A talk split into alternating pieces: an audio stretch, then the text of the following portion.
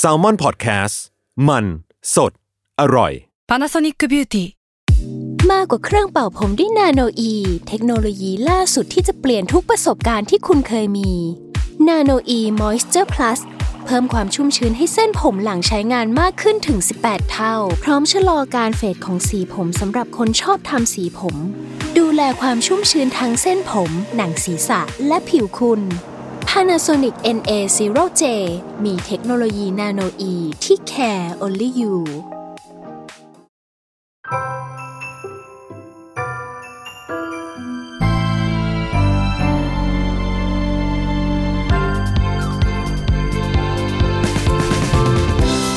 สวัสดีค่ะ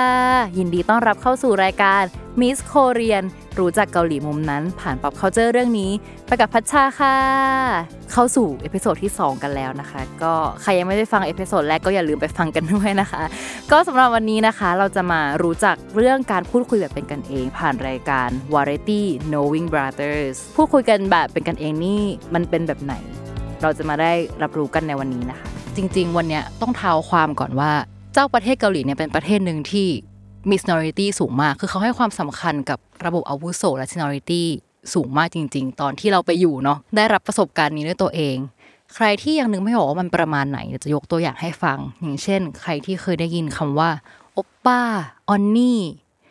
เจ้าพวกเนี้ยก็เป็นสิ่งหนึ่งนะที่แสดงถึง seniority หรือว่าใครที่ดูซีรีส์เกาหลีแล้วได้ยินคำว่าเมียเนเชซงอัมนิดะ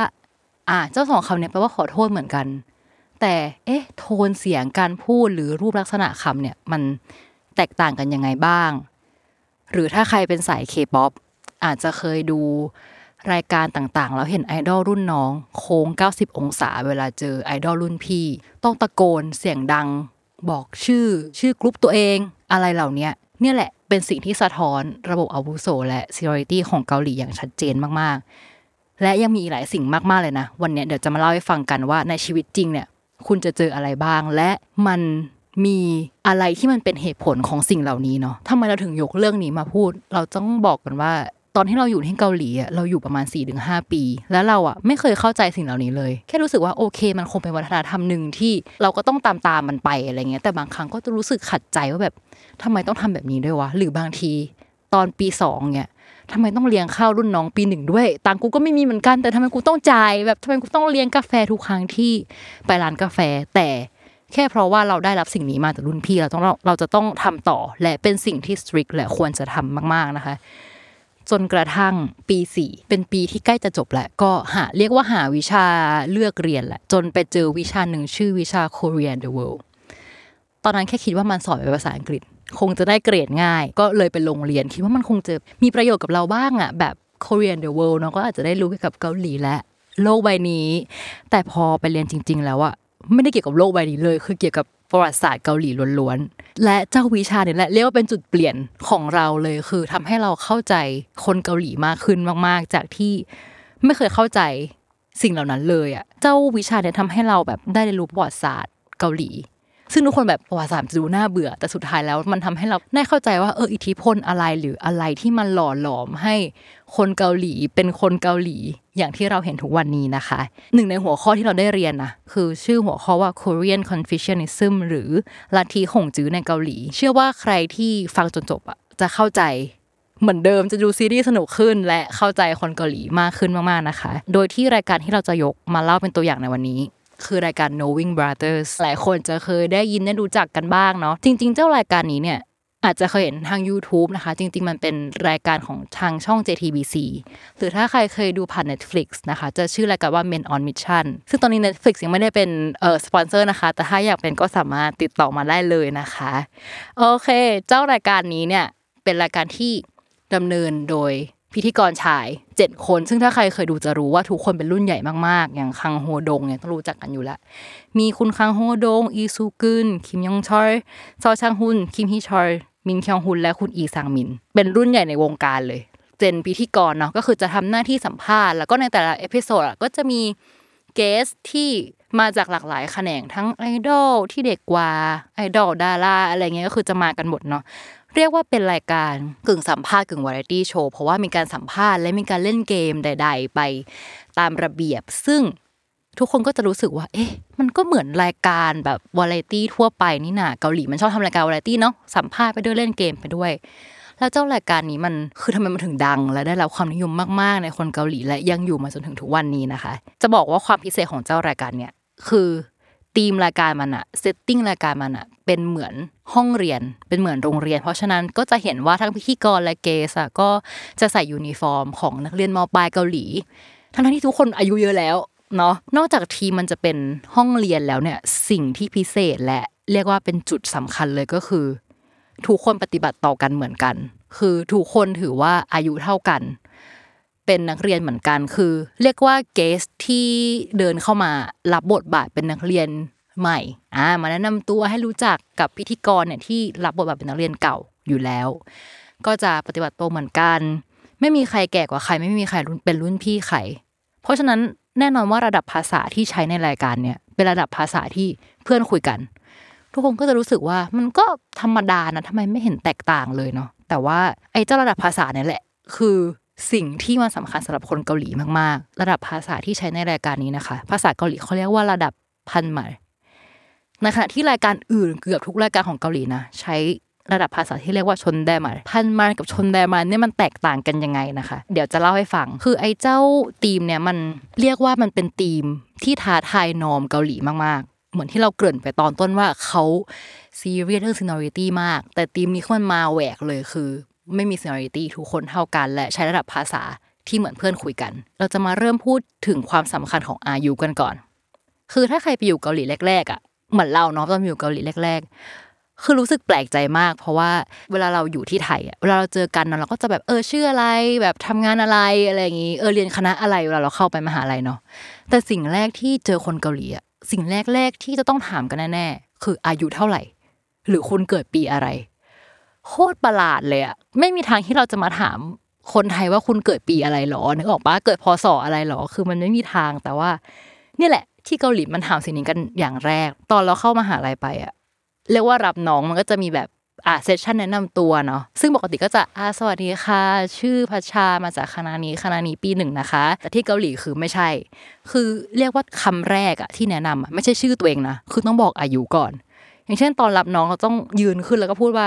안녕하세요 스물한 살 태국에서 온 지니라고 합니다 잘 부탁드립니다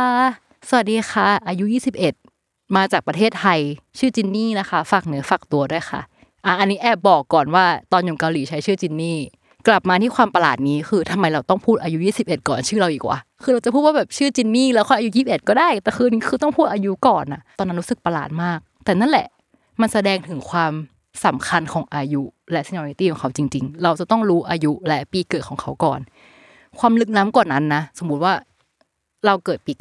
95 คุณ 95 ต้นปีหรือ 95 ปลายปี นับกันถึงขนาดนี้นะพอ95 ต้นปีเนี่ยมันก็จะเป็นเพื่อนกับ 94 ส่วน 95 ปลายปีก็จะเป็นเพื่อนกับ 96 เพราะฉะนั้นเนี่ยระดับเดือนก็ยังวัดความเซ n ริตี้ต่อกัน ไม่ใช่ระดับปีนะ ระดับเดือน แล้วพอเรารู้อายุของกันและกันแล้วเราจะทำยังไงต่อ เราก็จะเริ่มรู้ ว่าความอุโสของเราแตกต่างกันแล้วแล้วเราจะทํำยังไง เราจะต้องปฏิบัติตัวกันยังไง เพราะว่าอายุคืออย่างที่บอกว่าเป็นสิ่งสำคัญที่ต้องรู้ เพราะว่าเรียกว่ามันเป็นสิ่งที่จะบ่งชี้การปฏิบัติตัวต่อกันต่อไปทำยังไงต่อรู้อายุละ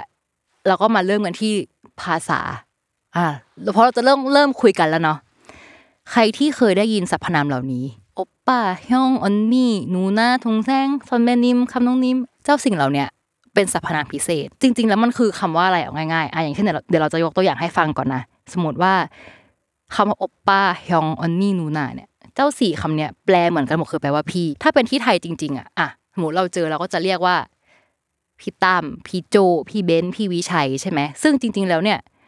ทุกคนจะคำว่าพี่หมด แต่ว่าคนเกาหลีมัน ล้ำลึกไปกว่านั้นคำว่าพี่เนี่ยจะต้องแบ่งตามเพศอีก อย่างเช่นสมมติว่าคำที่ทุกคนได้ยินคุ้นหูกันสุดๆ ก็คือโอป้าโอป้าเนี่ยเป็นคำที่ผู้หญิงใช้เรียกผู้ชายที่อายุเยอะกว่า แต่ว่าถ้าเป็นผู้ชายที่เรียกผู้ชายที่อายุเยอะกว่า จะต้องใช้คำว่าฮยอง พี่เหมงจะเรียกพี่วิชัยว่าวิชัยโอป้าเนี่ยไม่ได้ ต้องเรียกว่าวิชัยฮยอง หรือว่าชื่อรายการที่เรายกมาในวันนี้เนี่ยจริง ๆ ชื่อเกาหลีเขาคืออานึฮยองนิมซึ่งแปลว่าวิชัยที่ฉันรู้จัก แต่ว่า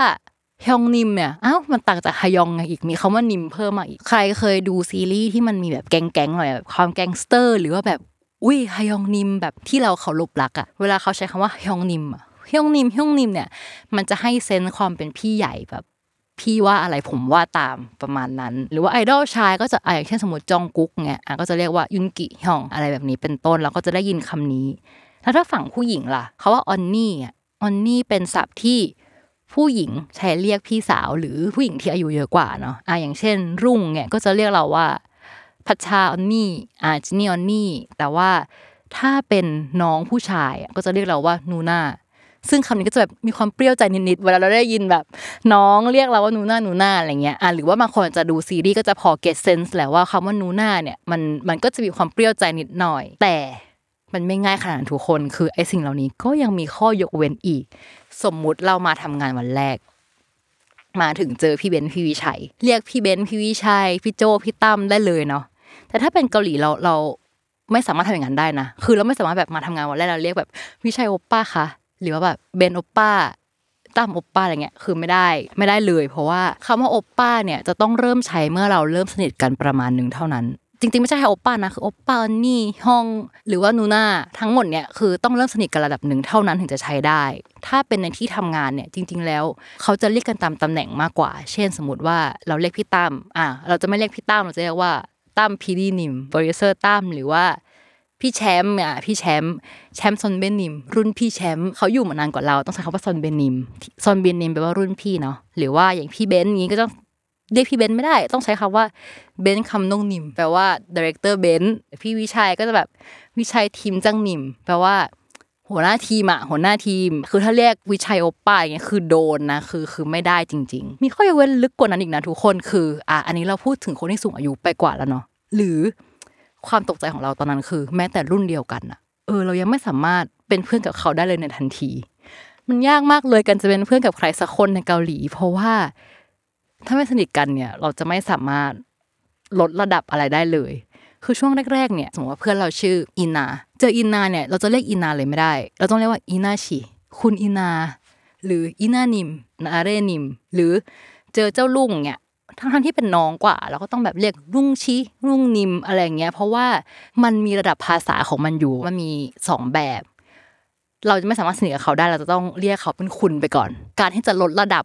ลดระดับคือมาเป็นเพื่อนกับเราเนี่ยเราจะต้องมีการขออนุญาตกันบางอย่างด้วยบางครั้ง ถึงจะมาเป็นเพื่อนกันได้เนาะต้องเล่าก่อนว่าตอนอยู่มหาลัยคนในรุ่นเราอะมีหลายอายุมาก แบบมีทั้งโอปป้าออนนี่อะไรเงี้ยก็จะเห็นเพื่อนๆเกาหลีเรียกกันแบบชิชิชิชิชิชิหมดเลย ไม่ว่าจะเป็นอายุเท่าไหร่ แล้วก็ใช้ระดับภาษาแบบชนได้มันหรือระดับภาษาทางการหมดเลย แต่ว่าเราอะเป็นต่างชาติคนเดียว แล้วก็เรียกว่าอืมเราใช้โอกาสนี้แหละ ลดระดับเลย ไปวันแรก เรียกเลยทงจินโอป้าคอนี่โอปป้าเออออนนี่อะไรเงี้ย คือไม่ไม่เรียกชี้กับใครเลย ต้องบอกว่าตอนนั้นอะไม่รู้นะเออ คือเราแค่เรียนรู้มาว่าพี่มันคงต้องใช้โอปป้าออนนี่แหละ รู้สึกว่าอันนี้มันให้ความเคารพแล้ว แต่จริงๆอะคือมันยัง แต่เรียกว่าลดระดับไปแล้ว แล้วก็ภาษาที่ใช้ตอนนั้นก็คือ ชนแดนมาอะไรคือไม่ใช่แหละเออ ผสมทั้งระดับทางการและระดับภาษาพูดปกติแล้วอะไรเงี้ยนั่นเลยทำให้เราอะสนิทกับทุกคนเร็วมาก เออเรียกว่าเป็นข้อดีของต่างชาติละกันที่ลดระดับเลยสนิทเลย แต่ว่านขณะที่คนเกาหลีอะยังไงก็ยังต้องมีเรียกว่ากำแพงต่อกันอยู่เนาะซึ่งอันนี้ไม่รู้ว่าข้อดีหรือข้อเสียที่เราลดระดับเร็วนะก็โชคดีที่เพื่อนๆแบบเข้าใจ แต่ว่านั่นแหละเมื่อเรารู้แล้วอะถ้าอยากจะเรียกว่าเป็นคนเกาหลีจริง ๆอะเลเวลหรือชนชั้นอยู่ แต่แค่บอกทริคแหละว่า คนไหนที่ไปแล้วอยากสนิทกับทุกคนเร็วๆอะก็ขออนุญาตลดระดับเลย ได้ก็จะดี แต่ต้องดูคนด้วยนะอ่าบอกไว้ก่อนละกันสำหรับเพื่อนหรือว่าอะไรอย่างนี้ถ้าไปที่ทำงานก็ควรจะเป็นตามตำแหน่งที่บอกไปนะคะ เรารู้แล้วนะว่าต้องเรียกเขาด้วยตำแหน่งอะไร เราจะมาต่อกันที่ระดับภาษาที่ใช้เจ้าพันมันชนแดมันเนี่ยมันคืออะไร เจ้าสิ่งนี้เนี่ยมันเป็นสิ่งที่เราต้องเรียนตั้งแต่ตอนเรียนภาษาเลเวลหนึ่งเลย เพราะว่าก็คือแกรมมาหนึ่งของเขาแล้วก็สำคัญมากๆเนาะกับการที่อยู่ที่นั่น เราจะมาพูดถึงเจ้าชนแดมันกันก่อน ชนแดมันเนี่ยระดับภาษาเนี่ยจะเรียนตั้งแต่แรก คือเราจะเรียนชนแดมันก่อนพันมันเพราะว่าเจ้าชนแดมันเนี่ยถ้าตาม dictionary เนี่ยมันคือคำพูดที่เคารพนอบน้อม หรือคำพูดสุภาพที่ใช้พูดยกย่องบุคคลหรือสิ่งของพูดง่าย ๆ คือมันแปลว่าคำพูดที่สุภาพนั่นแหละเออมักจะใช้กับคนที่อายุสูงกว่า หรือที่บอกไปข้างต้นคนที่ยังไม่สนิทคนที่รู้จักครั้งแรกก็ต้องใช้ภาษานี้ แม้จะอายุเท่ากันก็ตาม หรือ ตอนทำงานหรืออะไรที่มันเป็นออฟฟิเชียลต่างๆ ต้องใช้ภาษานี้ หรือที่เราบอกไปตอนต้นในรายการทั่วไป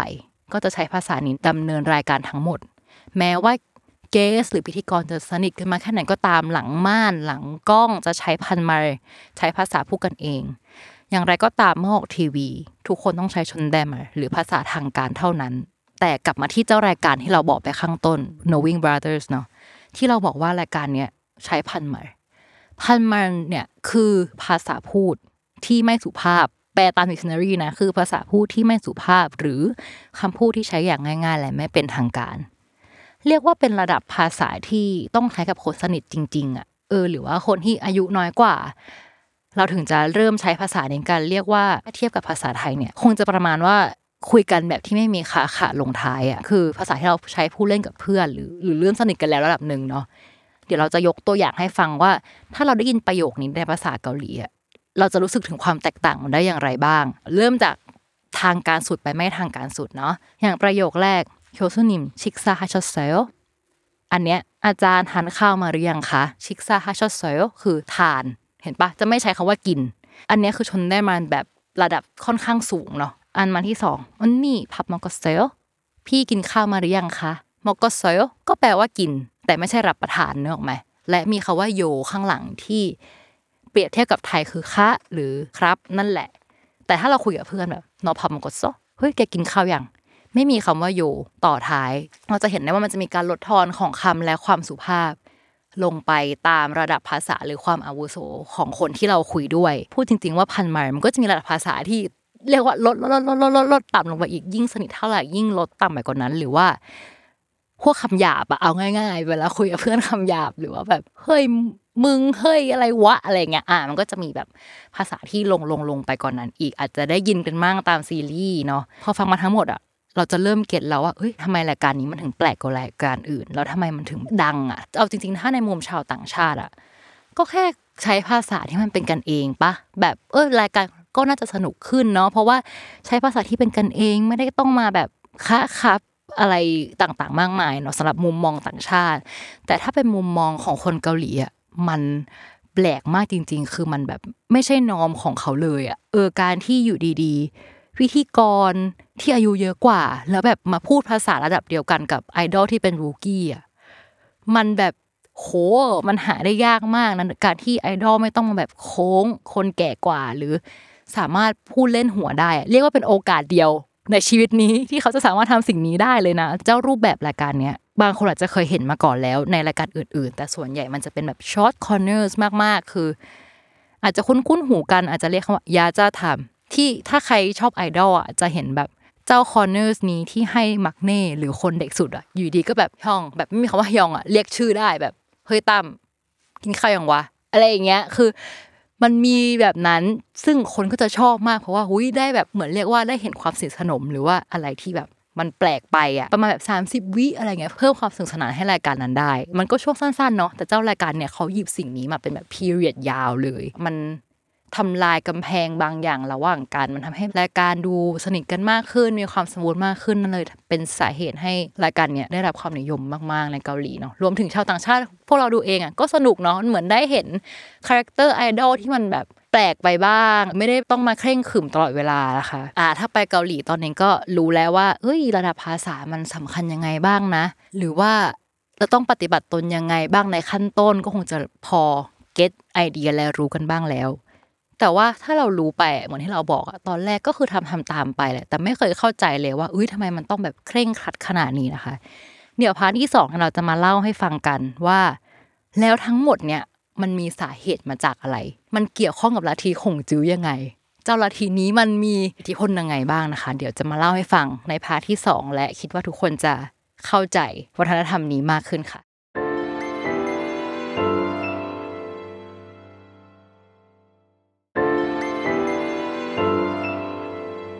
ยินดีต้อนรับสู่ part สองนะคะ จากที่ part แรกเนี่ยเราได้เรียนรู้ไปแล้วว่าอุ๊ย 오빠 언니 มันสำคัญยังไงกับคนเกาหลีบ้าง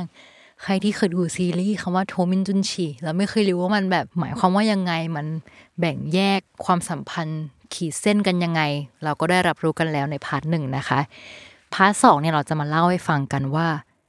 เจ้าสิ่งที่เป็นเหตุผลของทั้งหมดนั้นเนี่ย คืออะไร ก่อนอื่นต้องขอขอบคุณอาจารย์นะคะ ไม่เคยคิดเลยว่า ความตั้งใจเรียนในวันนั้น จะทำให้ได้มาพูดในพอดแคสต์วันนี้ต้องขอบคุณอาจารย์มาณที่นี้นะคะ เจ้าลัทธิขงจื้อในเกาหลี หรือที่เรียกว่า Korean Confucianism เนี่ยมันเป็นอย่างไร การสถาปนาลัทธิขงจื้อเนี่ยเป็นอุดมการณ์ของรัฐตลอดสมัยโชซอนเลยก็คือช่วงประมาณคริสตศักราช 1392 ถึง 1910 คือจะสังเกตได้ว่ามันกินเวลาค่อนข้างนานเนาะจึงทำให้เจ้าลัทธิเนี้ยมันมีเวลามากพอที่ทำให้มันแบบแทรกซึมเข้าไปในชีวิตของคนเกาหลี ในเกือบทุกแง่มุมเลย คือไม่ว่าจะเป็น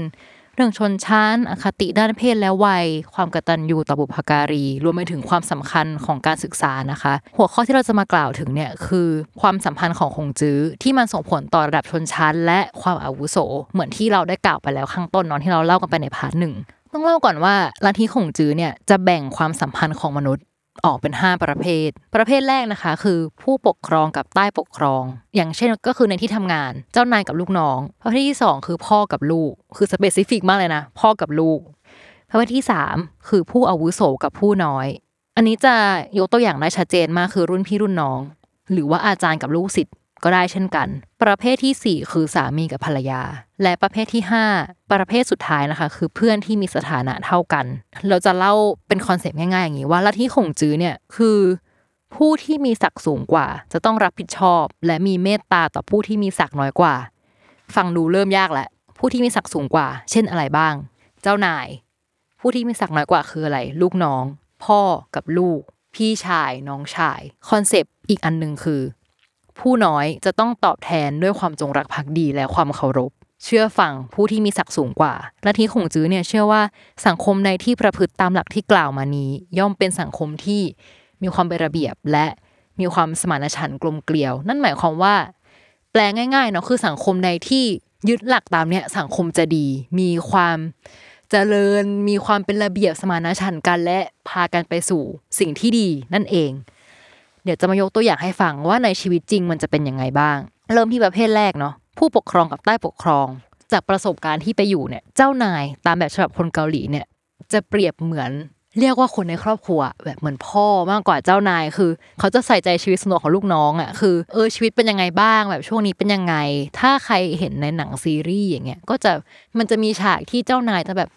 เดี๋ยวพาไปเลี้ยงเอง วันนี้กินเนื้อวัวกัน เดี๋ยวจะพาทั้งทีมไปเลี้ยง เอาการ์ดฉันไปเลย ฉากแบบนั้นแหละ คือเจ้านายจะต้องเป็นคนที่เลี้ยงอะเลี้ยงลูกน้องตลอดแล้วก็เลี้ยงมื้อเที่ยงมื้อเย็นคือ เรียกว่าตอนไปอยู่เกาหลีอะเออเวลากินข้าวกับเจ้านายหรือบอสอะไรเงี้ยส่วนใหญ่ก็คือเขาจ่ายตลอดเราไม่เคยจ่ายเลยนะ ไม่เคยต้องจ่ายค่าข้าวตัวเองเลย ทีนี้ต่อมาเดี๋ยวขอข้ามประเภทที่สองไปก่อนขอไปที่ประเภทที่สามประเภทผู้อาวุโสกับผู้น้อยเนี่ย รุ่นพี่รุ่นน้องเนาะหรืออาจารย์กับลูกศิษย์อันนี้ต้องเล่าประสบการณ์ส่วนตัวว่าตอนที่เราเป็นรุ่นพี่ที่เกาหลีอะ ตอนนั้นอยู่ประมาณปีสามปีสี่ก็คือจะมีรุ่นน้องแล้วแหละ เรียกว่าถ้ามีโปรเจกต์ร่วมกันแล้วเราเป็นรุ่นพี่เราจะต้องจ่ายค่าข้าวตลอดกาลนาน หรือว่าเราไปกินคาเฟ่กันอะไรอย่างเงี้ยเออ เราจะต้องเป็นคนจ่ายค่ากาแฟให้น้องตลอดคือ ไม่ต้องคิดเลยว่าเราจะไม่จ่ายยังไงเราก็ต้องจ่ายแล้วคือมันเป็นสิ่งที่ วัฒนธรรมจริงๆอะเพราะว่าอย่างหนึ่งคือเราก็ได้รับการดูแลมาแบบนั้นเนาะแม้ว่าเราจะเป็นพี่ปีสี่แล้วไปเจอรุ่นพี่ที่เราเคยรู้จักมาอยู่แล้วอะหรือแม้แต่คนที่แก่กว่าเราออนนี่อะไรอย่างเงี้ยทุกคนจะเลี้ยงเรามาตลอดเราไม่เคยจะต้องจ่ายตังค่าข้าวหรือค่ากาแฟเองเลยอะมันเลยเป็นสิ่งหนึ่งที่ทำให้ เป็นอิทธิพลต่อเราแหละ ว่าเราจะต้องทำสิ่งนี้ต่อไปกับรุ่นน้อง เพราะเราได้รับสิ่งนี้มานะคะ อีกอย่างหนึ่งก็คือเวลาที่เลี้ยงจบโปรเจกต์ระดับเพื่อนที่อายุเท่ากันแล้วเพื่อนที่อายุเท่ากันก็จริงแต่สถานะตอนนั้นแตกต่างกัน สถานะนั้นหมายถึงตำแหน่ง เพื่อนคนที่เป็นผู้กำกับสูงสุดเนาะเวลาที่เลี้ยงโปรเจกต์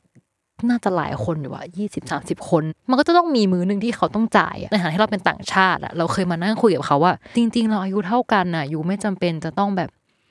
เอาตังมาเลี้ยงคนยี่สิบสามสิบคนอะเราเป็นนักเรียนเหมือนกัน แล้วก็รู้กันอยู่ว่าเราไม่ได้มีตังเยอะทำไมเราจะต้องทำสิ่งนี้ด้วยอะไรเงี้ยเพื่อนเกาหลีก็จะบอกว่าไม่ได้จริงๆว่ะมันเป็นสิ่งที่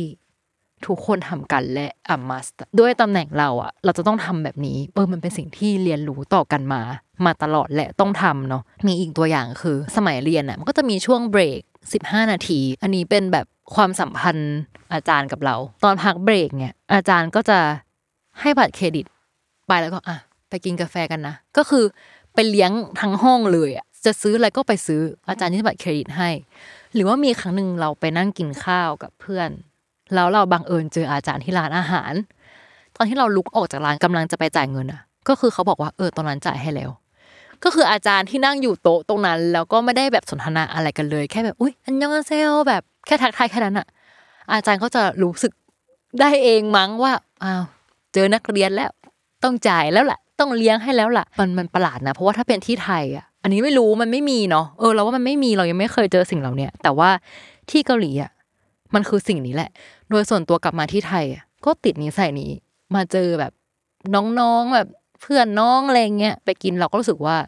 เราเรามีหน้าที่ที่จะต้องแบบจ่ายและดูแลเขาอะก็ดันไปติดนิสัยสิ่งนี้มา นั่นแหละตอนที่อยู่ที่นั่นก็ไม่เข้าใจว่าทำไมต้องทำสิ่งนี้ทำทำตามเขามา แต่ว่าตอนไปเรียนอะถึงเข้าใจว่าอ๋อคนที่มีศักดิ์สูงกว่าควรจะดูแลรุ่นน้อง และรุ่นน้องก็จะให้ความเคารพกับเราเหมือนกัน ความเคารพแบบไหนอะก็คือพูดอะไรน้องก็ทำแต่ว่าไม่ใช่สิ่งแย่ๆนะหรือถ้าใครเคยดูซีรีส์อะก็จะเห็นแหละว่า หัวหน้าพูดอะไร ลูกน้องก็ต้องทำตามแบบนั้นเป๊ะๆไม่มีการแบบหักหรืออะไรได้เลย คือความเคารพอะไรต่างๆ มันมันเห็นชัดเจนมาก ต่อมาถ้ายังนึกภาพยังไม่ค่อยชัดเท่าไหร่จะมีประเภทต่อมา ประเภทที่เราข้ามไปคือประเภทที่สองเกี่ยวกับความสัมพันธ์ในครอบครัว อันนี้น่าจะเป็นสิ่งที่เห็นบ่อยในซีรีส์ในหนังต่างๆนะคะ ก็คือมี พ่อลูกสามีภรรยานะคะ แล้วก็พี่กับน้องๆทั้งหลายนะคะ ซึ่งเจ้าสิ่งนี้เราจะเห็นบ่อยมากในซีรีส์เนาะเพราะว่าความสัมพันธ์ภายในครอบครัวเนี่ยเป็นรูปแบบความสัมพันธ์ที่คนเกาหลีให้ความสำคัญที่สุด เราจะเห็นได้ชัดเจนมากในซีรีส์หรือว่าหนังหลายๆเรื่องเนาะที่มีเล่าแบบความเป็นครอบครัวที่เยอะมากๆนะคะ เพราะว่าจริงๆ คนเกาหลีเนี่ยเขาเชื่อว่า healthy family จะทำให้เกิด healthy society ก็คือเชื่อว่าครอบครัวที่ดีเนี่ยคือรากฐานสำคัญของสังคมที่ดีเนี่ยแหละ แน่นอนว่า เวลาเราดูในหนังอะเราจะสังเกตเห็นได้เลยว่า พ่อนะคะจะมีอำนาจสูงสุดในครอบครัวก็คือ ภรรยาและลูกเนี่ยจะต้องเชื่อฟังคำสั่งสอนของพ่อนะคะ แต่ว่าในขณะเดียวกันน่ะ ไม่ใช่พ่อจะแบบสัมมาเลเทเมาเนกออกไหมพ่อก็ต้องมีหน้าที่จะดูแลลูกๆและดูแลครอบครัวอย่างดีที่สุดนั่นหมายความว่าเราจะเห็นในซีรีส์ว่า พ่อจะมีความเหมือนเขาจะแสดงออกความเป็นพ่อโดยการที่พ่อจะทำงานหนักหาเงินเพื่อเลี้ยงลูกอะเราจะเห็นภาพจำนั้นบ่อยๆเนาะบางเรื่องก็จะแบบอาถือ กล่องไก่ทอดกลับบ้านมา เพื่อแบบแสดงถึงความว่า เออหาเงินได้อะไรประมาณนี้ในในยุคยุคหนึ่งนะคะ นอกจากพ่อแล้วเนี่ยก็จะมีความสัมพันธ์แบบพี่น้องใช่ไหมพี่น้องเนี่ย พี่โตสุดเรียกว่าเป็นที่เคารพที่สุดของบ้าน น้องทุกคนจะต้องเชื่อฟัง เหมือนในที่เราพูดไปตอนต้น เรียกว่ามีชนแดมันผ่านมันใช่ไหมคะ ก็คือ น้องก็จะต้องใช้คำชนแดนมันกับพี่ เพื่อแสดงความเคารพกับพี่เนาะไม่ใช่แบบจะพูดภาษาทั่วไปไงไม่ได้เลยจริง ๆอะยิ่งถ้าพี่โตสุดเป็นผู้ชายอะพี่คนนั้นน่ะก็เปรียบเสมือนพ่อ คนที่สองอีกคนนึงก็คือมีหน้าที่จะดูแล ครอบครัวต่อไปนะคะ ก็เรียกว่าพี่โตก็จะได้รับภาระในชีวิตหนักหน่อยแหละซึ่งในความสัมพันธ์ของครอบครัว มันจะมีสิ่งหนึ่งก็คือความกระตัญญูและที่หงจือเชื่อว่าเราจะต้องสำนึกบุญคุณของพ่อแม่ และจะต้องทดแทนบุญคุณอย่างเต็มที่ที่สุดนะคะ เพราะฉะนั้นเราก็จะเห็นความเชื่อที่ว่าลูกไม่ควรแต่งงานกับคนที่ตัวเองชอบ แต่จะต้องแต่งงานกับคนที่พ่อแม่คัดสรรมาแล้วและเลือกให้เรา เพราะว่าเขาเลือกสิ่งที่ดีที่สุดให้เราและนั่นแหละคือการตอบแทนบุญคุณของพ่อแม่ ก็จะเห็นได้เหมือนกันในซีรีส์เกาหลี ในยุคยุคหนึ่งนะคะ มันก็จะมีสิ่งนี้ แต่คิดว่าปัจจุบันน่าจะแบบมีความลดลงไปบ้างแล้วนะคะ นอกจากการแต่งงานอะค่านิยมเนี้ย มันยังส่งผลไปถึงการเลือกอาชีพด้วยหรือว่าการเรียน เออ การเรียนนี่เห็นได้ชัดมากเลยนะในเด็กๆอะเด็ก ๆ ก็จะเลือกอาชีพที่มั่นคง แล้วก็เลือกเรียนในสิ่งที่มั่นคง หรือเพื่อที่จะไปสู่อาชีพที่มั่นคง จะบอกก่อนว่าคนเกาหลีอะจะชอบเลือกบริษัทใหญ่เพราะเขารู้สึกว่าบริษัทใหญ่อะก็จะมีสวัสดิการสำหรับครอบครัวที่ดีอะไรแบบเนี้ย คนเกาหลีก็จะแบบตั้งหน้าตั้งตาตั้งใจเลือกเข้าบริษัทเหล่านี้มากๆ ซึ่งก็จะเป็นหน้าเป็นตาให้กับครอบครัวอีก พ่อแม่ก็สามารถไปพูดอวดได้นู่นนี่นั่นอันเนี้ยก็เป็นอีกอย่างหนึ่งที่เป็นสิ่งสัญลักษณ์ที่แสดงถึงความกตัญญูกับพ่อแม่นะคะในคนเกาหลี ซึ่งเหตุผลที่เขาเลือกบริษัทใหญ่ๆเหล่านี้มันก็คือการที่ได้เงินเยอะสวัสดิการดีก็คือดูแลตอบแทนพ่อแม่ในยามที่พ่อแม่แก่เท่านั่นแหละนะคะ ก็เออเออเป็นสิ่งที่คนเกาหลี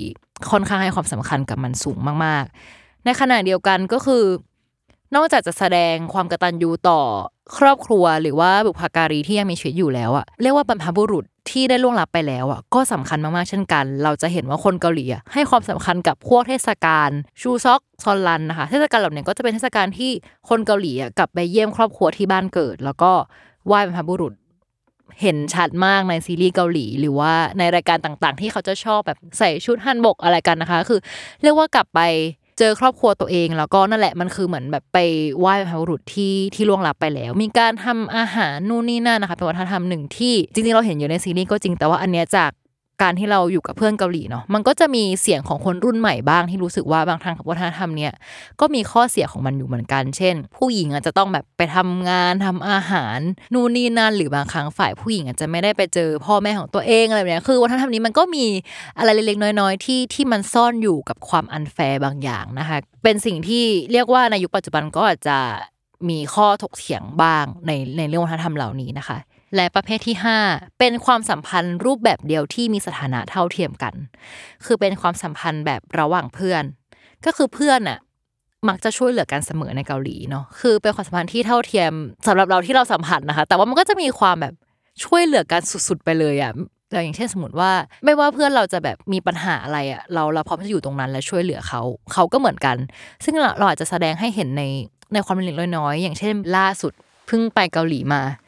แล้วก็กลับไปเจอเพื่อนๆทุกคนที่ตอนนี้ก็ทำงานกันแล้ว บางคนก็ยังเรียนอยู่อะไรเงี้ยความพีคคือเจอเพื่อนประมาณ3-4วัน เงินไม่ได้ออกจากกระเป๋าดิฉันเลยค่ะ เพราะว่าเพื่อนพูดว่าตลอดเวลาที่เธออยู่เกาหลี กระเป๋าตังค์เธอจะต้องไม่เปิดเด็ดขาด ฉันจะเลี้ยงเธอทุกมื้อ ไม่ว่าเธอจะไปไหน อะไรอย่างเงี้ย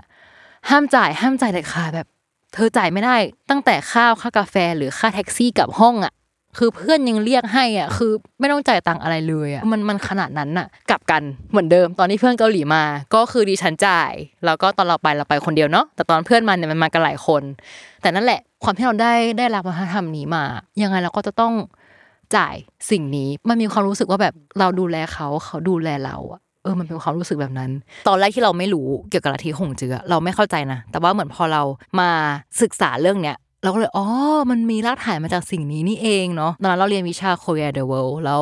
มันเป็นวิชาที่เกี่ยวกับประวัติศาสตร์เกาหลีแหละ เป็นครั้งแรกที่เราได้เข้าใจลัทธิหงจือในเกาหลี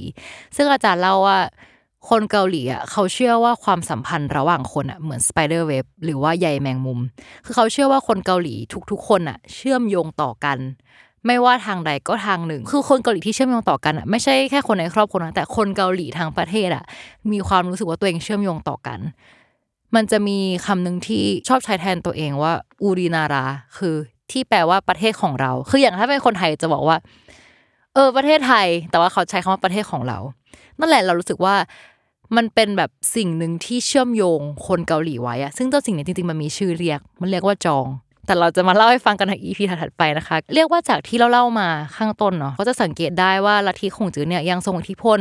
ต่อความคิดความเชื่อของคนเกาหลีอยู่มากๆนะคะ ไม่ว่าจะเป็นแบบ เรื่องชนชั้นหรือมุมมองทางเพศ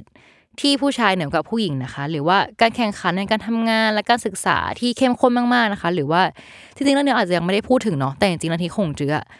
ก็มีความเกี่ยวข้องกับว่าทำไมคนเกาหลีถึงไม่ยอมรับการมีอยู่ของ LGBTQ ด้วย